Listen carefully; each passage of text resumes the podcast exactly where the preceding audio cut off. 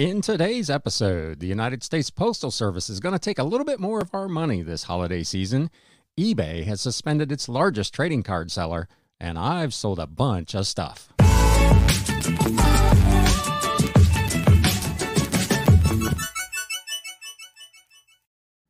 What is up, Galaxians? Welcome to another episode of the Galaxy CDs, Rocks, and Flips Reseller Talk podcast, live edition. If you are here live this morning on YouTube, uh, feel free to leave a comment in the chat, and I'll I'll try uh, to look over there. But we have got a huge show today. I think I've got 13 news articles to go over and 14 items that have sold over the last week out of my eBay and Mercari stores. So let's not miss a boat. Let's just get right to it. Oh, by the way, if this is your first time here, my name is Ryan. I'm a full time reseller, part time YouTuber, and podcaster working out of the greater Cincinnati area. And this channel is all about the flip life.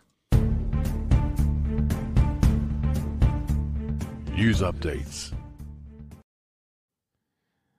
So let's get straight to it. The United States Postal Service last week requested, it has not yet been approved, but I assume, like last year, it will be rubber stamped by the powers that be. They have requested for this year another holiday surcharge for package shipments. Uh, e commerce Bytes broke this news last week. If you follow me over on Instagram, you probably saw a post about this when this news broke.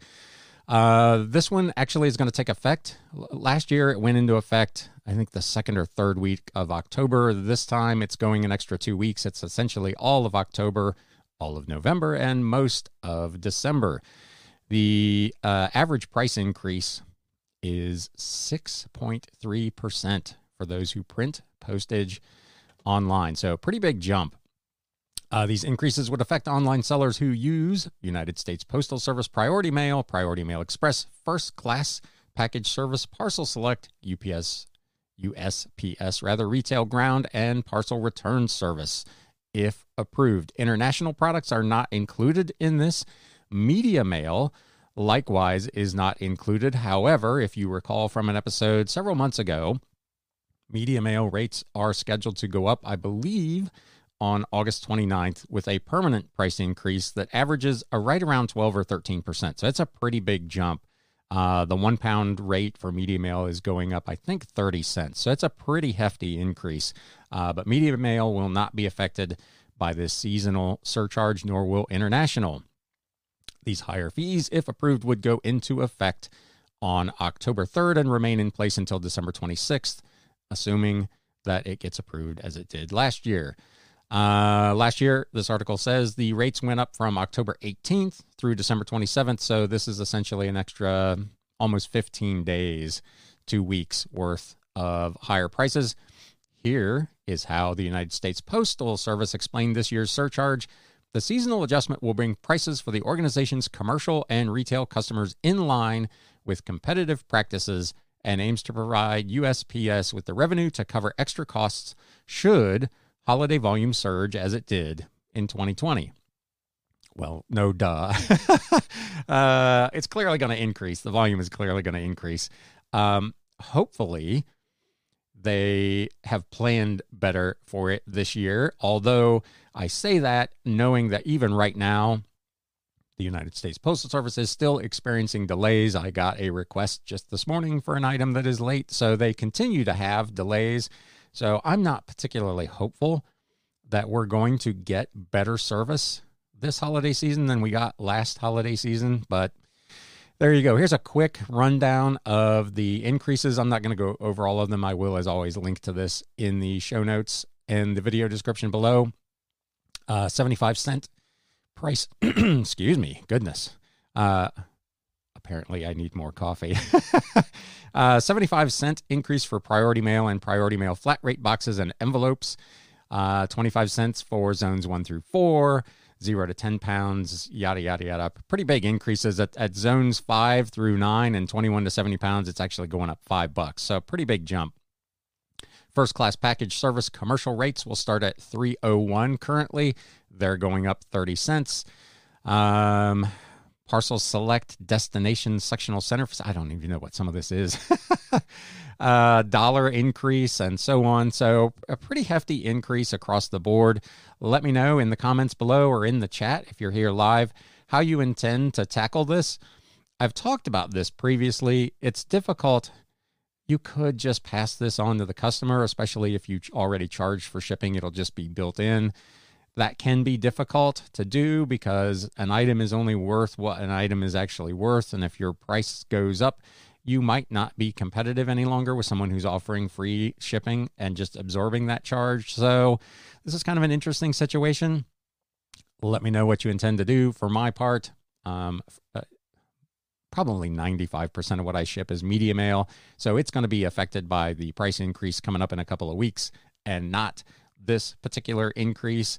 But uh, still, nonetheless, not good news for sellers or consumers, frankly, especially if it's coupled again with major slowdowns. A big surprise yesterday uh, eBay has pulled, suspended their biggest trading card seller, citing shill bidding. Um, and PWCC, who is the organization that has been suspended, has of course responded. Those in the trading card industry were shocked Tuesday afternoon when a mass blast email from eBay said it had restricted the selling privileges of its largest trading card seller, PWCC, as a result of what it said was shill bidding. The news created a ripple throughout the community since PWCC is such an integral part of eBay sales. A source said it is believed that PWCC did at least $200 million worth of gross sales on eBay in the last year alone. eBay stated recently it was determined that individuals associated with the trading card seller PWCC have engaged in quote unquote shill bidding, which is prohibited on eBay. As a result, eBay has restricted PWCC's selling privileges and listings effective today. eBay's policies and standards were designed to ensure a trusted marketplace where our community can transact with confidence. If we determine that a buyer or seller is not acting in good faith, eBay takes this seriously and takes action. For their part, PWCC said in a statement its executives were, quote, shocked to hear the accusations presented by eBay. They also say eBay allegedly never presented them with such evidence, and that, quote, to PWCC's knowledge, its employees have never engaged in any behavior that violates eBay's agreements and policies. The statement noted that while PWCC is a partner, its employees do not have access to eBay's bidding records or information. While eBay said their selling privileges would be restricted, customer service representatives for both companies suggested it was the end of their partnership for now and that all listings would come down in the next day or two. As of 3 o'clock yesterday, there were still almost 18,000 live auctions up from PWCC.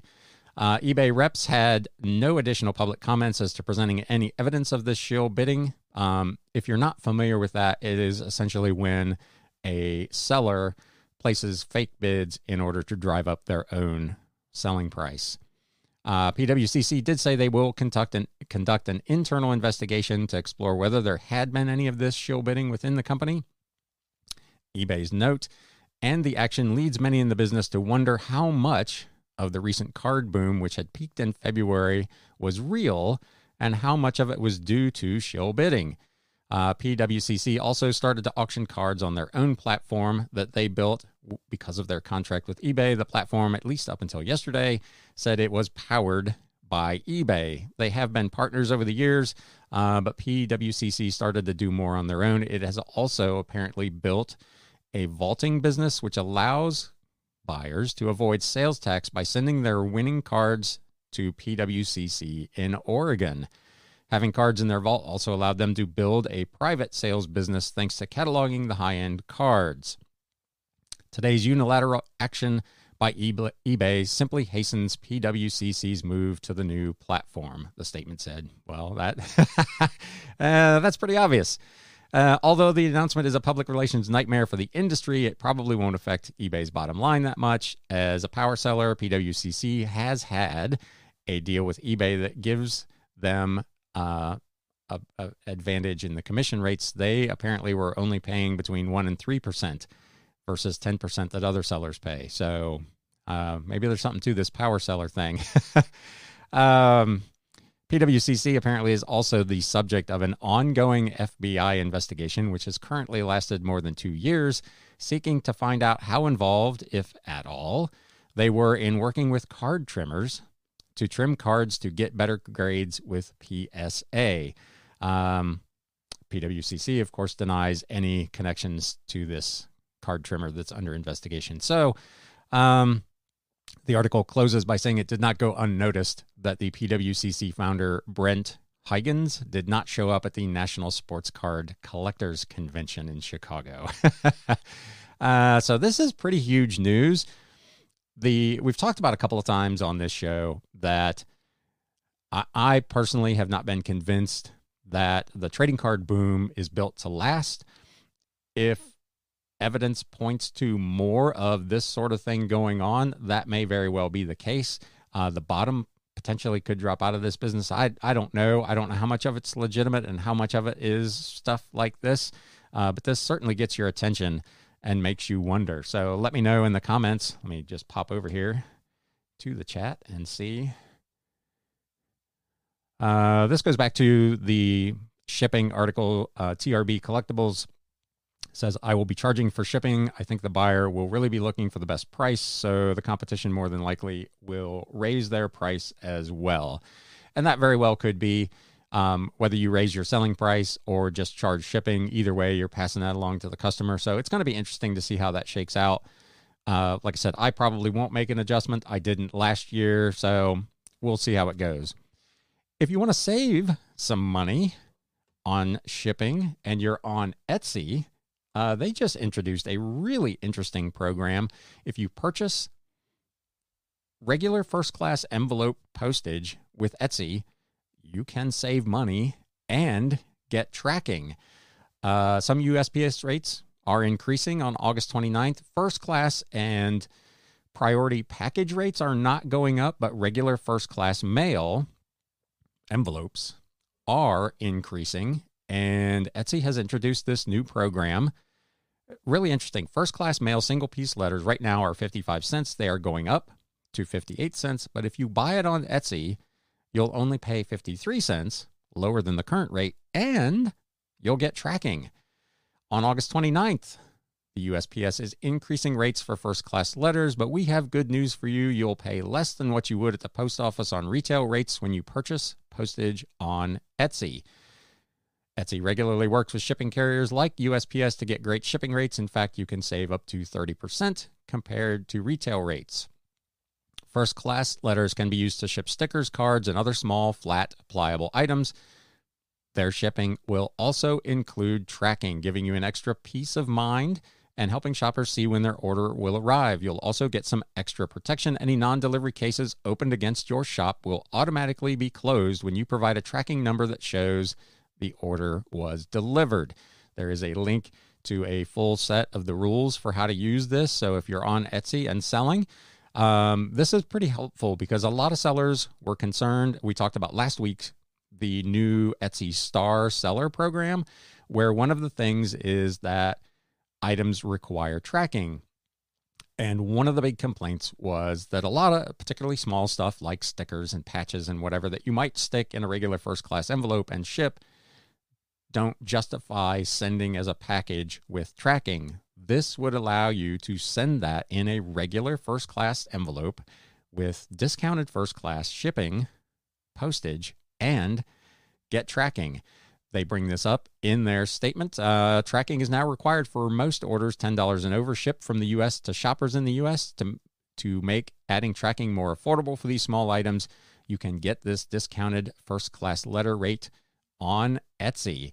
Again, there is a link if you're on Etsy to this whole program and how it works. But uh, kudos to Etsy for not only saving you some money, but putting you in a position where you can actually comply with their tracking request without having to spend more money. So, good deal. We just talked about this a little bit. Um, eBay is continuing to have problems with their media mail labels.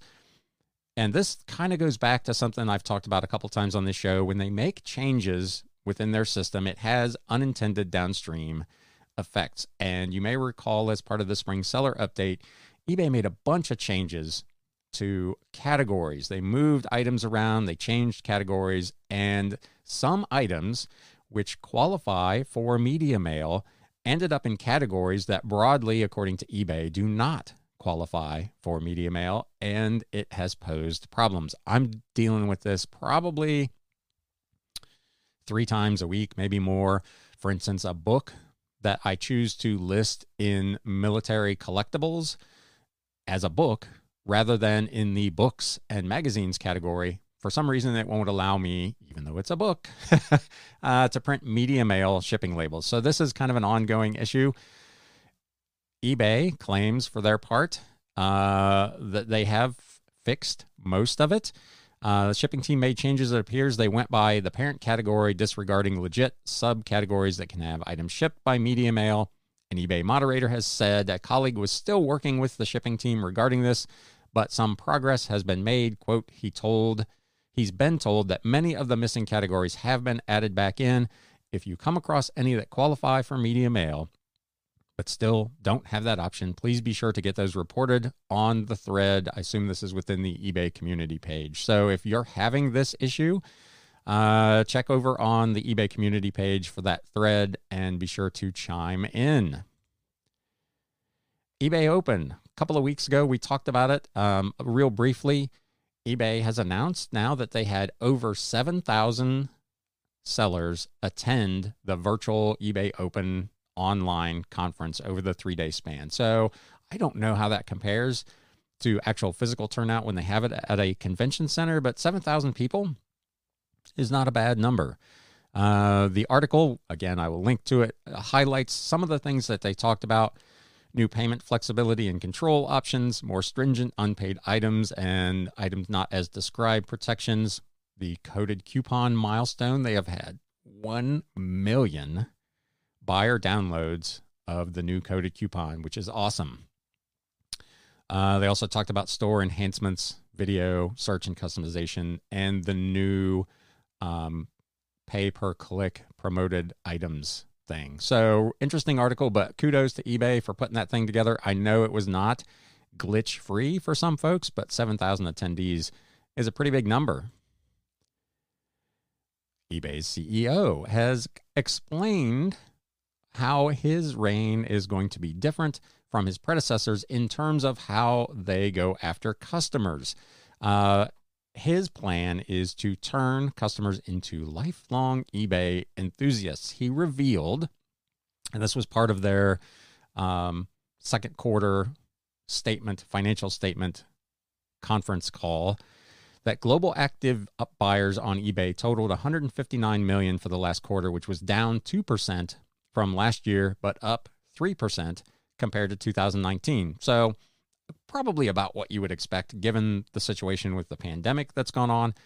Changes in our marketing mix and product investments have focused on attracting and retaining these enthusiasts, particularly Gen Z and the millennials.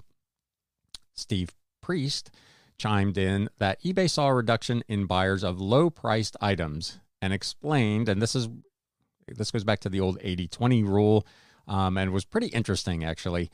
High value buyers represent 20% of eBay buyers and account for almost 75% of their gross merchandise volume, so their sales.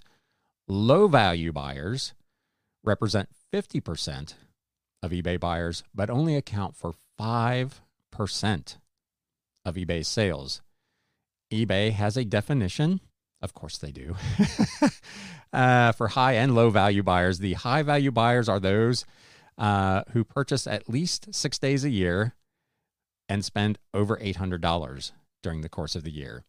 They're rejecting the approach, as I mentioned, that their predecessor took in 2019, which was, quote, really just about the number of active buyers, even low value buyers or one and done buyers.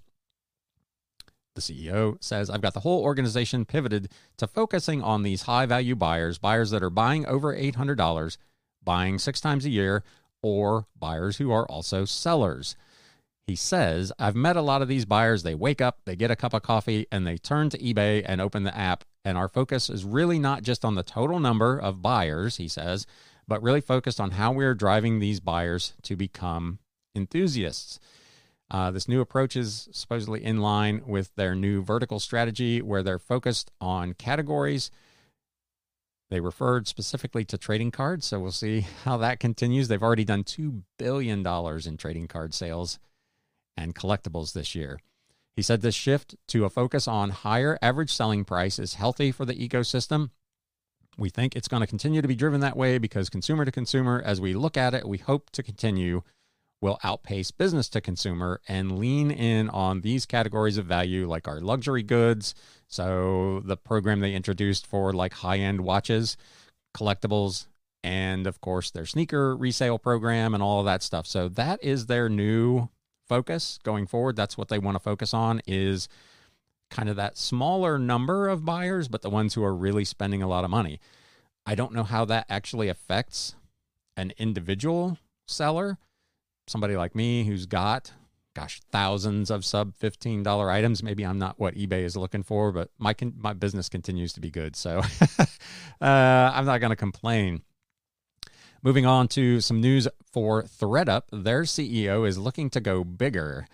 Uh, james reinhart is hitting the accelerator at thredup buying entry into europe which we talked about was either last week or two weeks ago building capacity to process more secondhand goods from consigners and powering resale operations for outside merchants. So, kind of the playing the role of the middleman, sourcing stuff for retailers from consigners in order to keep this stuff kind of within their ecosystem, which, as I've said before, I think is just brilliant. He's doing all this because he sees a mammoth opportunity. Uh, they reference, of course, their recent report of how fast this thing is growing. Every day we wake up, we realize how big the opportunity is in front of us. Uh, they did report stronger than expected second quarter sales, although, to be fair, they lost a lot more money. Part of that is kind of the typical growth pattern of a startup. Uh, they're just throwing money at the thing and burning through cash in order to grow their business with the idea that at some point down the road, it will be profitable. So far, investors are buying in. Uh, it's an opportunity that the traditional fashion industry is feeding, making goods that go into consumers' closets and then increasingly cycle back out into ThredUp's supply chain. Many fashion companies are getting into resale themselves, like we've talked about over the last month on this show. Most recently, Madewell, Farfetch, and Fabletics. They're using ThredUp's resale as a service option but the brands that are not inadvertently feeding a potentially giant competitive risk. He adds, especially on the supply side, we just see incredible interest in our clean out service, referring to the bags the company gives users to empty out their closets and send in the looks on consignment. It really feels like we've struck this nerve with the American consumer, and I don't want to lose our relationship position. We have this incredible opportunity to change the way consumers shop I've never been more ambitious and more excited about the sort of impact we can make in the world. Um, but like I said, they are losing money. A big future, it says, is built one quarter at a time. Their revenues rose 26.7% to $60 million for the three months that ended June 30th, which was significantly better than the 54.3 million that analysts had projected. Active buyers was up 8% to 1.3 million, while orders grew 22% to 1.2 million from a year earlier. However, net losses grew to $14.4 million from 6.7 a year ago. Again, with the company prioritizing growth and apparently still getting a pass from Wall Street to do so. So, big news continues over at ThredUp. They just continue to look for partnerships and ways to grow their business. So, more power to them. What else have we got here? Oh, yes, yes, yes. Another, speaking of re- retailers getting into the resale market, uh, H&M is now getting involved in this secondhand trade business. This is going on, uh, at least for now, just in Canada. They're entering, uh, it's going to be called H&M Rewear. Um, platform should go online September 7th of this year. Was announced in the Business of Fashion group, a test for what may still be to come. This article was from Germany. They comment that a company called Zalando has already gone online over there with its secondhand platform. So this is this is a worldwide phenomenon. It's not just here in the U.S., but um, be on the lookout for an H&M resale option coming to the internet. If you are an Amazon seller, they have updated their insurance requirements and their A to Z claims policy. They launched a new policy to protect customers against defective products that cause property damage or personal injury, regardless of whether Amazon or a third party merchant sold the item. In conjunction with this new A to Z claims process for property damage and personal injury, Amazon is modifying its existing requirement that sellers obtain insurance, and it created a network vetted insurance providers. So that's good. If you don't want to get your own, they have a list of insurers that you can go through to set up your insurance. The statement says Amazon has a long standing requirement that sellers, sellers obtain product liability insurance and name Amazon as an additional insured once they reach $10,000 in sales for three consecutive months. So that's a pretty big target before you have to get the insurance. We are updating this requirement, and effective September 1st, our business solutions agreement will require sellers to obtain product liability insurance and name Amazon as an additional insur- insured once you reach $10,000 in sales in just one month. So the three consecutive months is now out. If you hit the $10,000 threshold in one month, you need to have insurance to be able to sell on Amazon.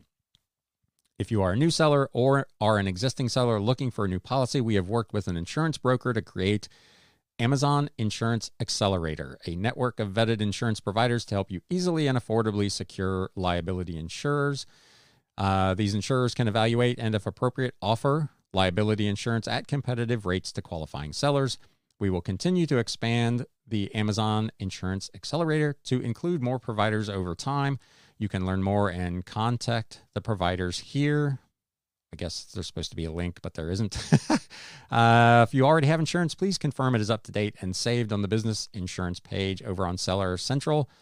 Amazon stands behind you and the hundreds of millions of products our sellers offer customers. With the expanded A to Z guarantee, we're proud to continue to partner with you to provide customers with peace of mind every time they shop in our store and to help you increase sales and grow your business.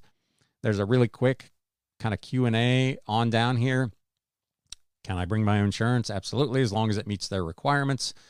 Uh, is Amazon taking a cut from this insurance accelerator program? Amazon says not a penny. The transaction is between you and the provider you choose to go with. We do not receive any commission or referral fees from this program. Is Amazon going to charge me for claims under $1,000? No, as long as you have insurance, we will handle and pay valid claims under $1,000, which we know from past data makes up 80% of the claims filed. We're trying to make these claims stress free for you. And what times types of claims are eligible for this process?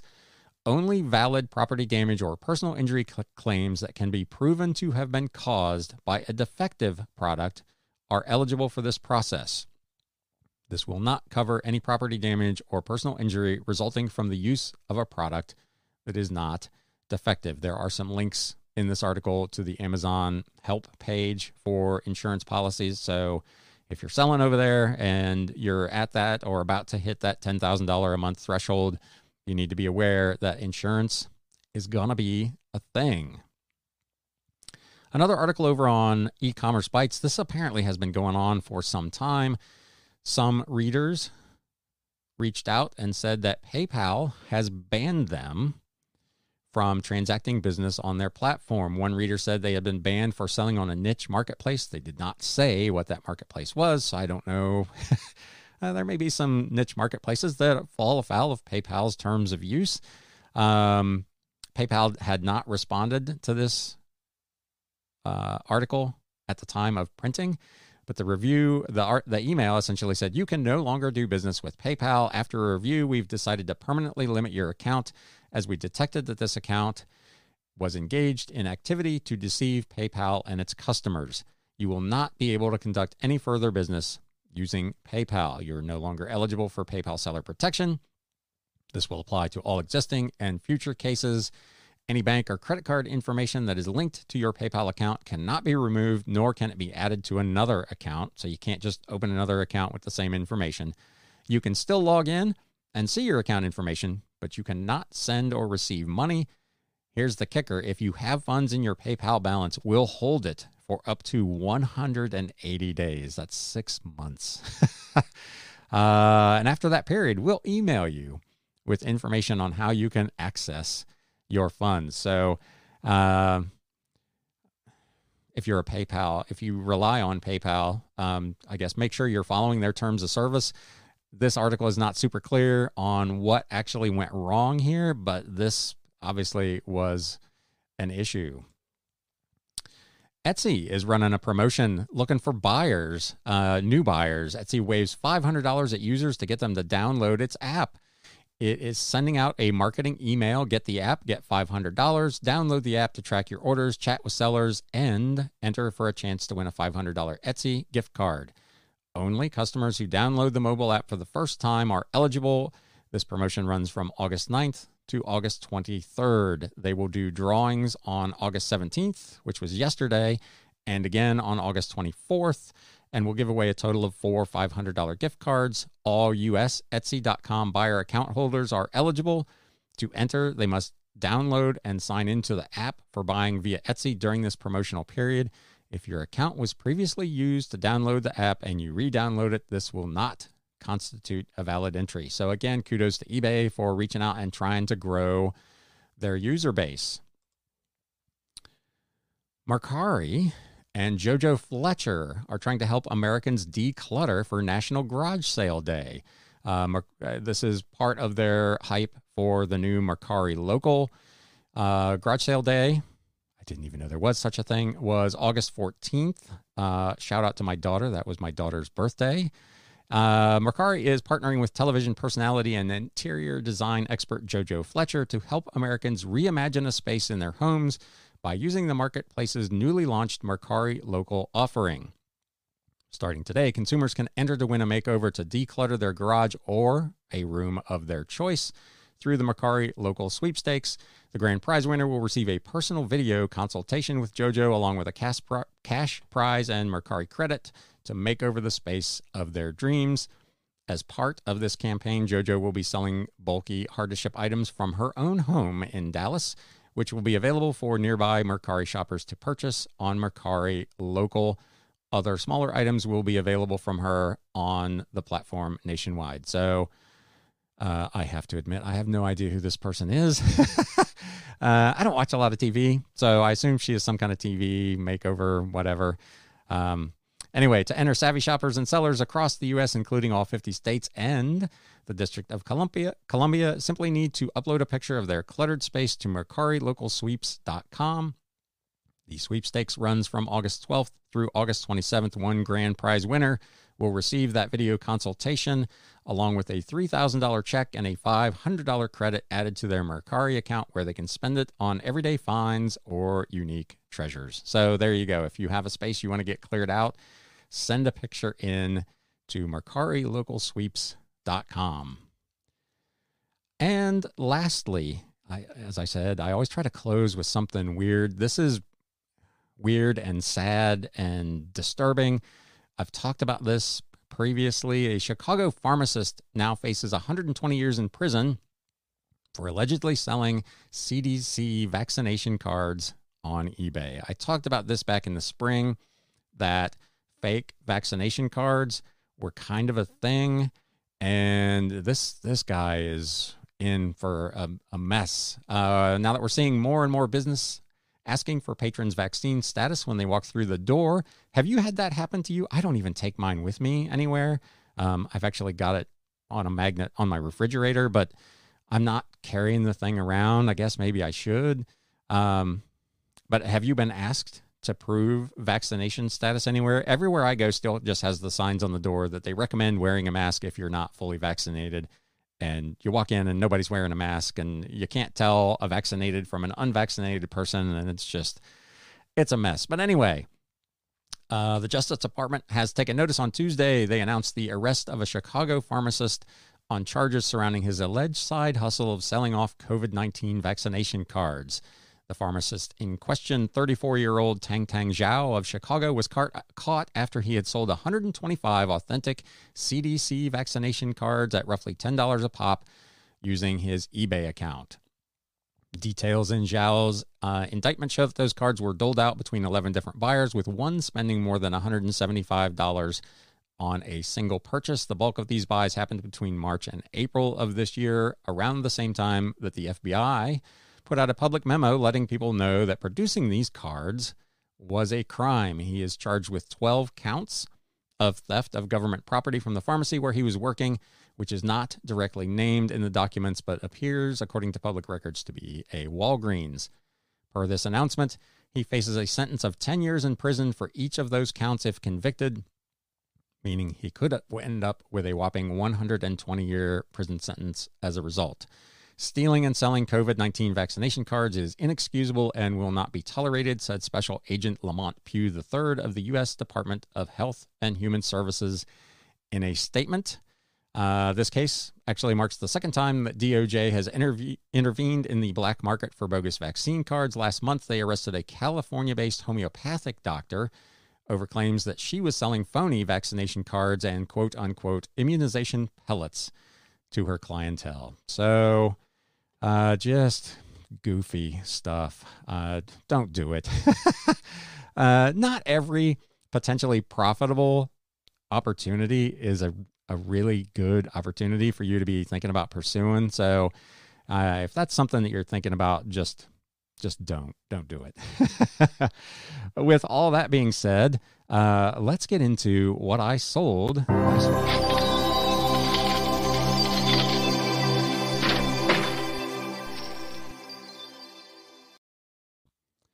So, have you ever had one of those weeks where the planets and the stars just all lined up and it seemed like everything worked. I have not had many of them, but I've got to tell you, the last seven days, if I, if I broke out my, I usually do kind of Sunday through Saturday. That's my week, and I look at my week in that kind of frame of mind. But if I look at from the recording of this show last Wednesday to the recording of this show today, I just completed my biggest seven days ever as a reseller. It has been absolutely crazy. You can let me know in the comments what your business has looked like uh, over the last week or so. But man, August got off to a pretty suspect start, but has since just been nuts. Uh, quick, quick good morning to uh, Regina Michelle. Thanks for joining uh, once again, aren't you at work this morning? Thanks for stopping by. I do appreciate it. Uh, let's jump in here and look at some of these items. This first item is a CD. This was part of the big bulk buy I did a little over a year ago, so I own this for a whopping 3.7 cents. The Promise Ring, Nothing Feels Good. This was new and sealed on Jade Tree Records from 2005. I had it listed I think for $29.99, I sent out a 15% off offer and sold it for $25.49. So, again, uh, CDs are hit or miss. It does require that it's something a little more unusual and a little more special. We'll have another one here in a few minutes. Uh, but there is still some good, good money to be made in compact discs. There's also some good money to be made in books. These next couple are from a lot I bought at an estate sale just about a week ago, a little over a week ago. I bought 75 old vintage hardback books. They were from the publisher Grosset and Dunlap. So if you have a Bolo list, add Grosset and Dunlap to that list. They're not, as with anything, they're not all winners, but a lot of them are really, really good. There are two particular series that I'm going to highlight today. This first one, The Veiled Raiders, a Rick Brant science adventure story. This is book number 20 was written by John Blaine. These range from the late 1950s through it looks like the late 1960s. I didn't have a complete set of these. I'm not actually sure how many there are total. But these Rick Brant science adventure stories have done really, really well so far. This is the highlight at $29.99. I bought that lot. It was 75 books. I paid a dollar a piece, so 75 bucks. I think I've got three in a row here to show you that will have more than made my money back just on three books. So, again, mental note or written note, whatever it takes, Grosset and Dunlap, uh, particularly Rick Brant, Science Adventure Stories. This went for $29.99 with free shipping on a cost of a buck. This one also cost me a buck. It is another s- series book from Grosset and Dunlap, the Ken Holt Mystery Series. If you're watching on YouTube, you can see that I even misspelled mystery in the title. I forgot the Y somehow. This was book number 14.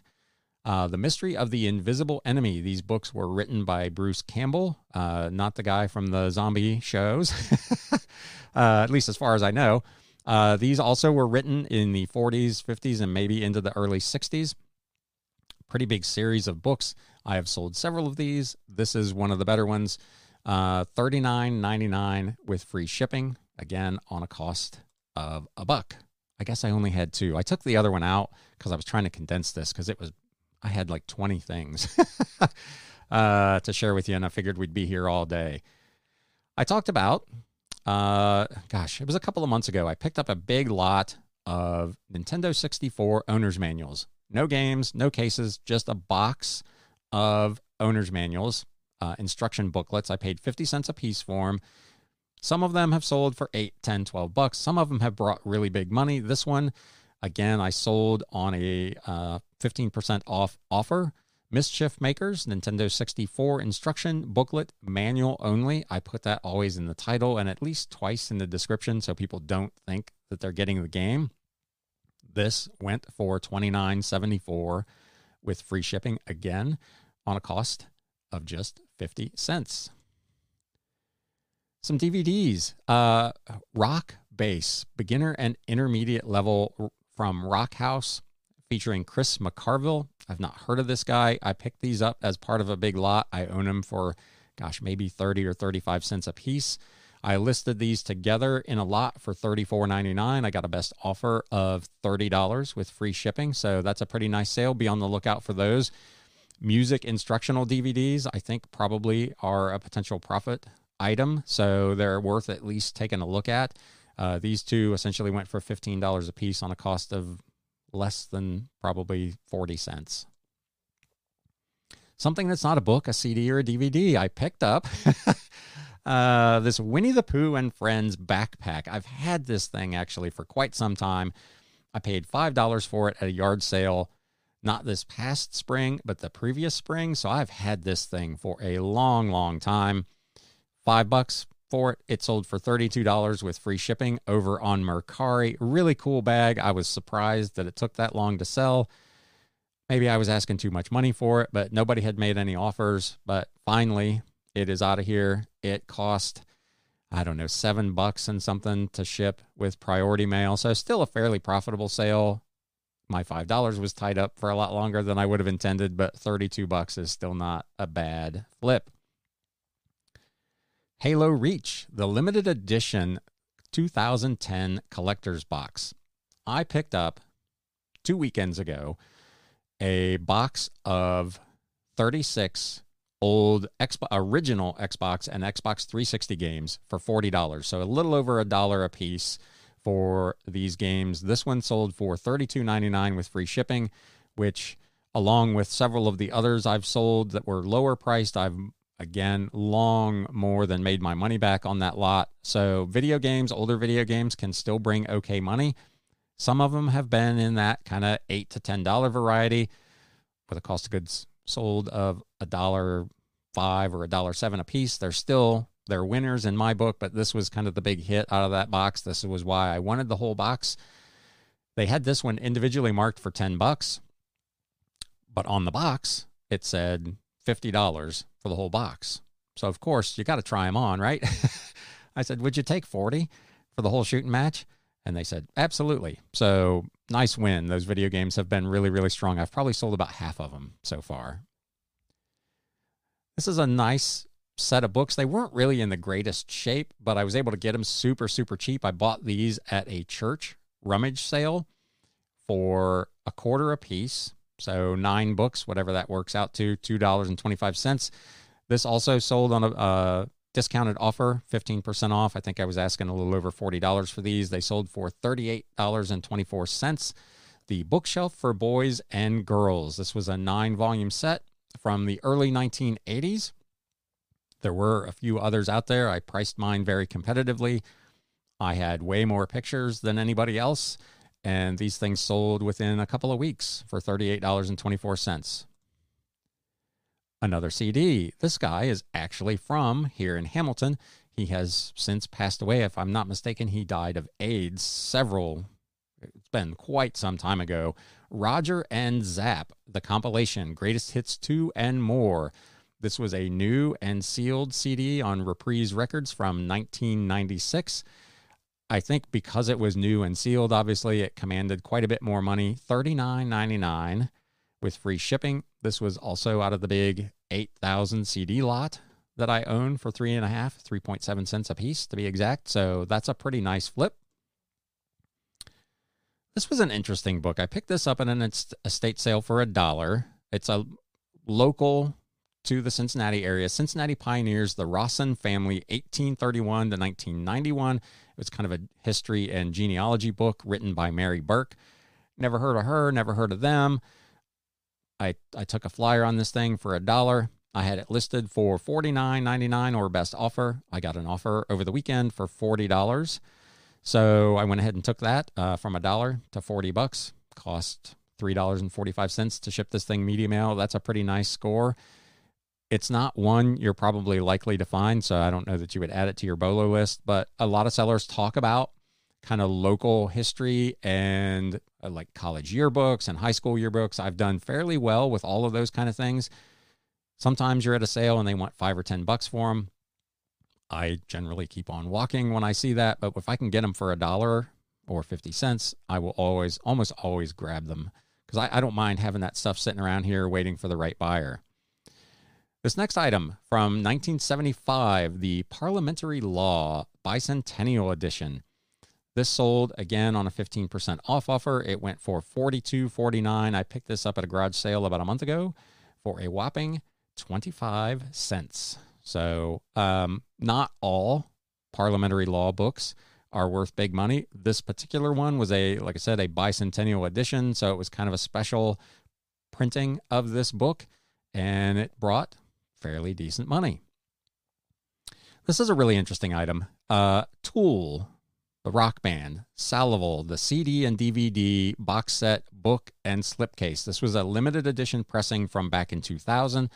This was a, I had just opened my CD store back in 2000 when this thing came out, and I sold a ton of them. They are now, of course, very, very hard to find. I was walking around the 127, the world's long, largest yard sale, and I really didn't have very much success at that thing. It seemed like it was a lot of vendors just selling junk. It was essentially a big flea market kind of in the section where I was walking around. But I found this item at a seller for a dollar. And it was not in the best shape. The picture, if you're watching on YouTube, doesn't really do it justice. The, the case the outer slip case, which was plastic, was really browned on the back and on one side, like it maybe been exposed to a lot of sunlight and heat. The actual box had some wear on it, but the CD and the DVD and the book that were inside were mint, like new condition.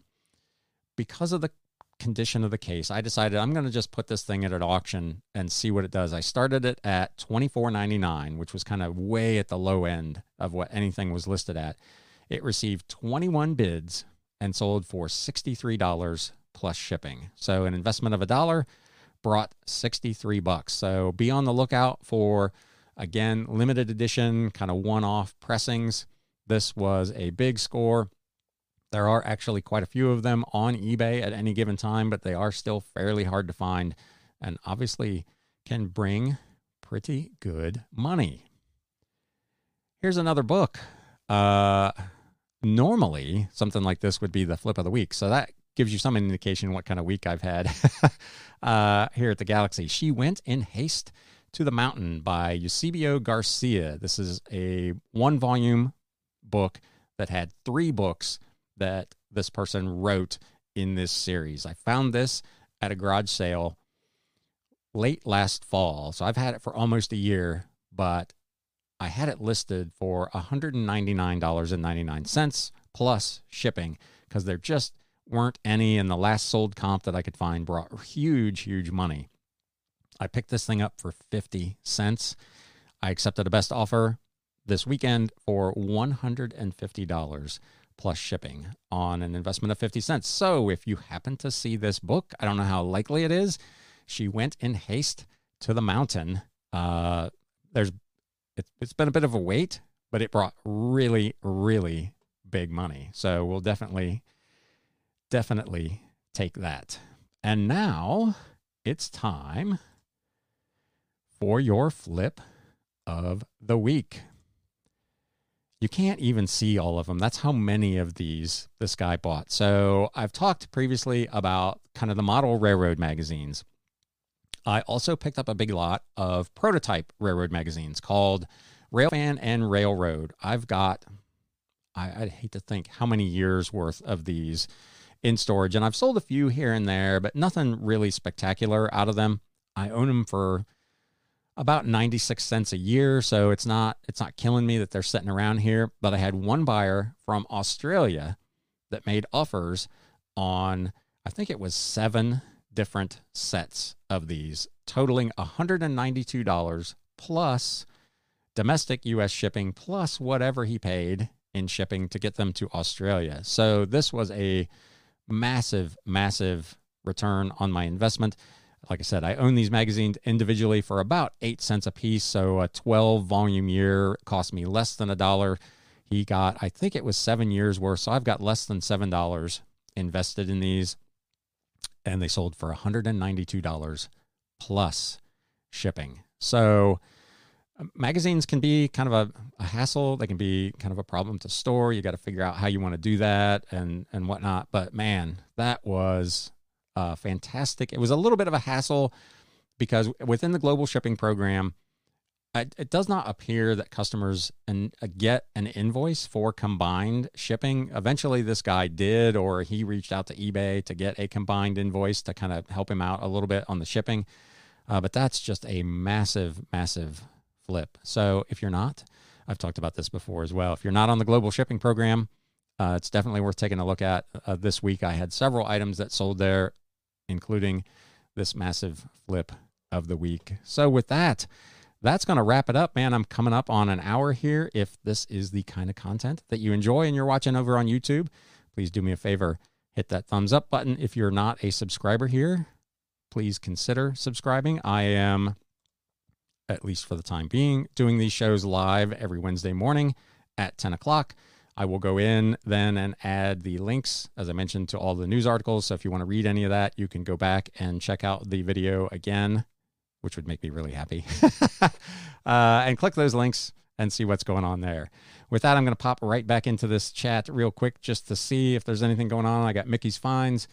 Uh, how did I not know Roger Troutman died? Yeah, he died in, according to this, in uh, 1999. So, um, I didn't know he was from Hamilton. And then somebody mentioned Zapp and Roger. I think I was at a record store and just kind of flipping through stuff. And there was a record of his in the bins. And somebody kind of looking over my shoulder was like, hey, you know, that guy is, he's actually from here. I'm surprised. And this is a pretty conservative area. So maybe the fact that he died the way he did uh, has led the city to not kind of recognize him like they probably should. But I'm surprised there's not more recognition of what he meant to the music community because he's pretty well thought of within the community. Jennifer R., thanks for joining. Good morning. Um, and TRB Collectibles, let's read this thing. I think eBay really helped save model railroading in general. It was hard for people to find what they were looking for at the hobby shop, but with eBay, they could find it all.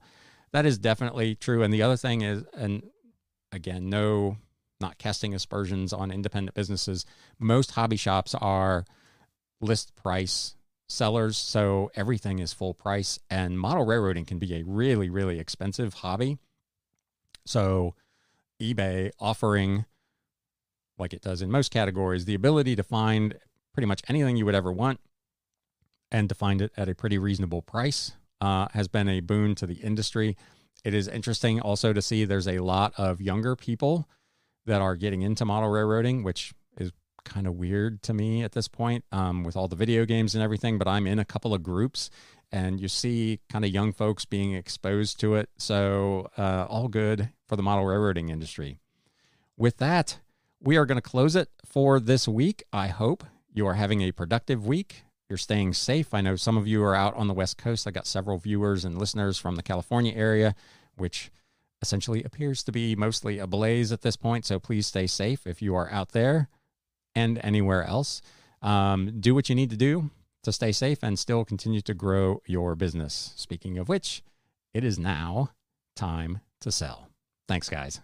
Oh, that's the wrong thing. This is the one. You have been listening to the Galaxy CDs Rocks and Flips Reseller Talk podcast. Thank you so much for tuning in, and we will catch you again next time.